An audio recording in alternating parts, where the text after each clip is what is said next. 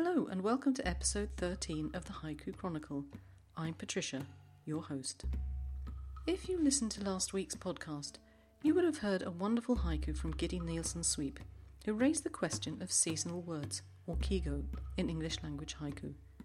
She got me thinking, are they necessary or even relevant these days? As you probably know, haiku were developed in a rural time, hence their connection to nature and the importance of seasons. Therefore, it makes sense that in traditional Japanese haiku, it would have been normal to put at least one word or phrase in your haiku to give a clue as to what time of year it was being written. Traditionally, kigo act as a general evocation of the nature of human activities at a certain time of year. For example, on its own, the word moon evokes an autumnal scene. And if you intend the moon to indicate another season, you should add spring moon or summer moon. You see where I'm going with this. Using these prescribed seasonal words, or the saigiki as they're known, the writer could convey rather more than you would expect in short phrases or a mere word. Now, according to Higginson, many Japanese haiku poets of the early twentieth century grew weary of the requirement for kigo. Some simply did not bother to learn which plants, animals, and household objects belonged to which seasons. The thinking was that the season word lists were artificial even in those things which are very specific in time. For example, cherry trees blossom during a period of a few weeks, and seasons change as we move north to south, east to west.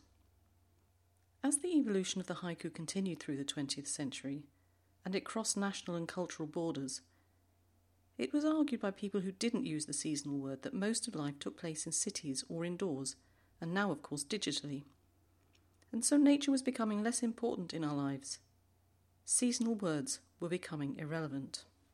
As I said, the Japanese have a prescribed list of seasonal words. They're culturally relevant, but do they make the transition to English language haiku? I don't think so. The probability is that most people outside Japan don't understand the coded references, nuances and emotions that the traditional Japanese haiku seasonal word evoke. This doesn't mean we can't use seasonal references within English language haiku. Do we develop our own prescribed lists, though, or do we leave it to our imagination, to our free choice, to come up with a meaningful seasonal reference? The advantage of a prescribed list is that we can choose a reference which will give a clear meaning. However, that might take some doing given the range of English-speaking cultures you'd have to satisfy. The disadvantages, apart from the amount of time and argument it would take to agree on, on, on such a list, is that clear meaning may only be understood by fellow aficionados and not travel well into the larger community. Our other choice is freestyling it. Do we use words which are culturally relevant in the culture we live in? But the problem with this idea is, as I've alluded to, that the English-speaking world is more diverse than the Japanese. If we freestyle, we risk not being understood, or eliciting the emotional response of a good haiku.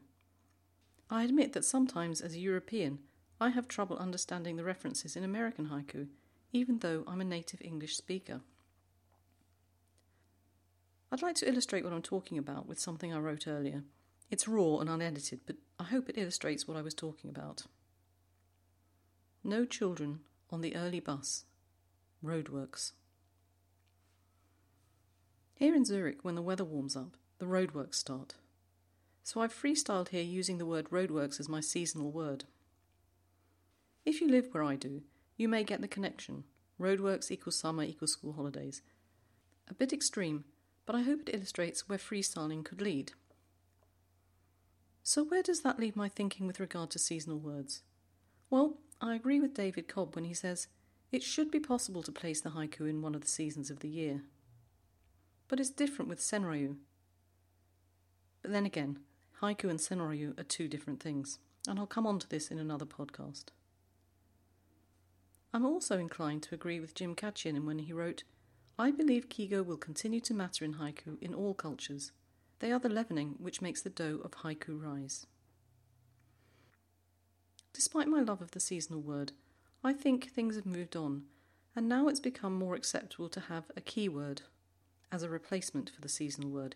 Indeed, perhaps roadworks is really what that is, a keyword rather than seasonal word. But I'll talk more about that on another podcast. And if you'd like to contribute to the debate, please contact me via the website poetry p dot com. Now, what have I been learning from my writing this week?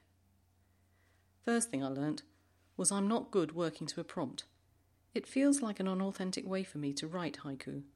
I know others can do it successfully, but I need to have had the experience first. I'd be interested to know how other people manage it. What have I been writing this week?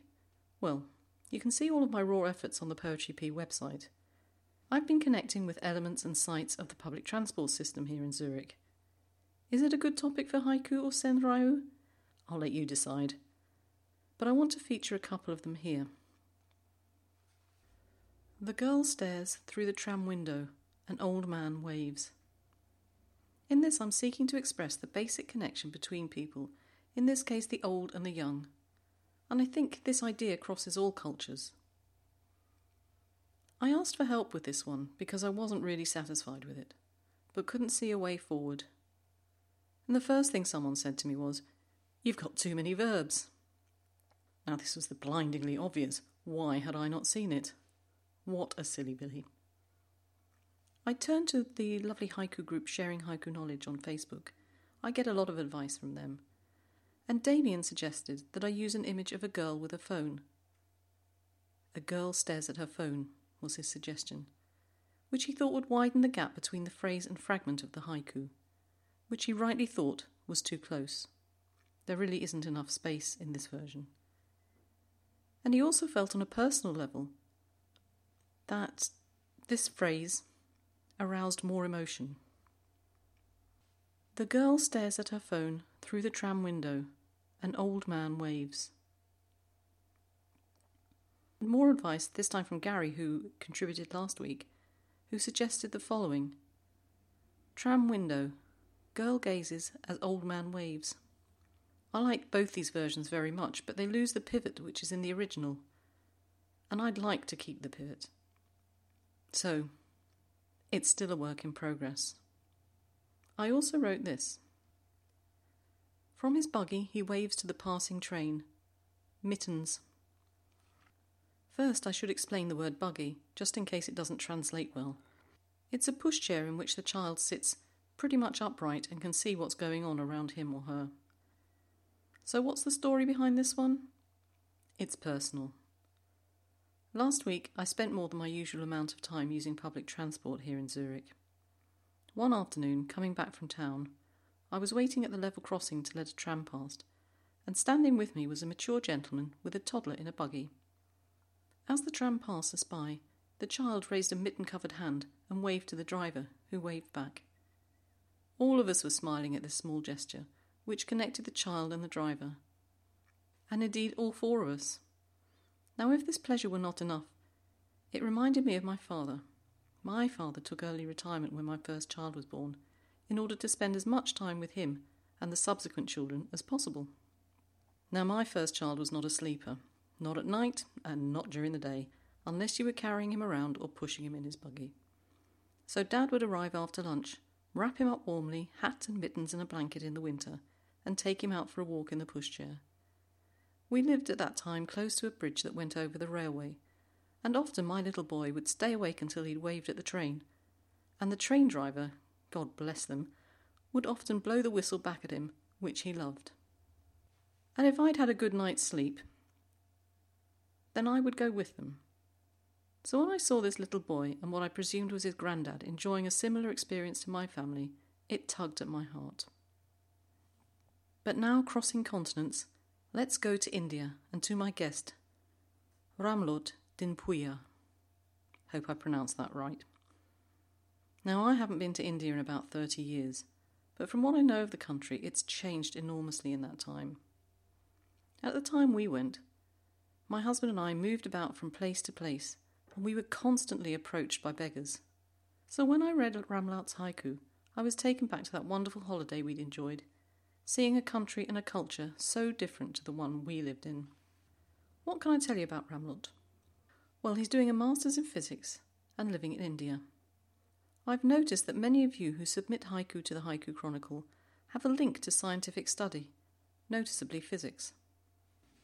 I was rereading the Introduction to Haiku in English, The First Hundred Years, which you'll find in my recommended reading list, and in it Billy Collins gives us an analogy between haiku and physics. He says, "Just as matter is composed of atoms, which give off a great energy when accelerated to the point of collision, so time is made up of moments, and when a single moment is perfectly isolated, another kind of cosmic energy is released." I like to think of the haiku as a moment-smashing device out of which arise powerful moments of dazzling awareness. Anyway, back to Ramlord. What inspires Ramlaut to write? Nothing but what surrounds him, he says. He believes that haiku is the best way to express and explore what he's seen and what happens around him. And when reading haiku, he says he enjoys one that will clearly capture the exact moment of something that happened. Short and clear image is the most important, in his opinion. And so to his haiku. I hope it resonates with you. City market. The son of the beggar dances in the winter wind. Lovely. Thanks, Ramlord. I'm looking forward to featuring you again in the future. And so, that's it for this week. I'll be back next Monday with more haiku. Keep writing and sending me your wonderful haiku to be featured on the podcast and on the Poetry P website. In the meantime, can I ask you a favour? Go and give the Haiku Chronicle Facebook page a like. You'll find the link in the show notes. Thank you. See you next week. Keep writing.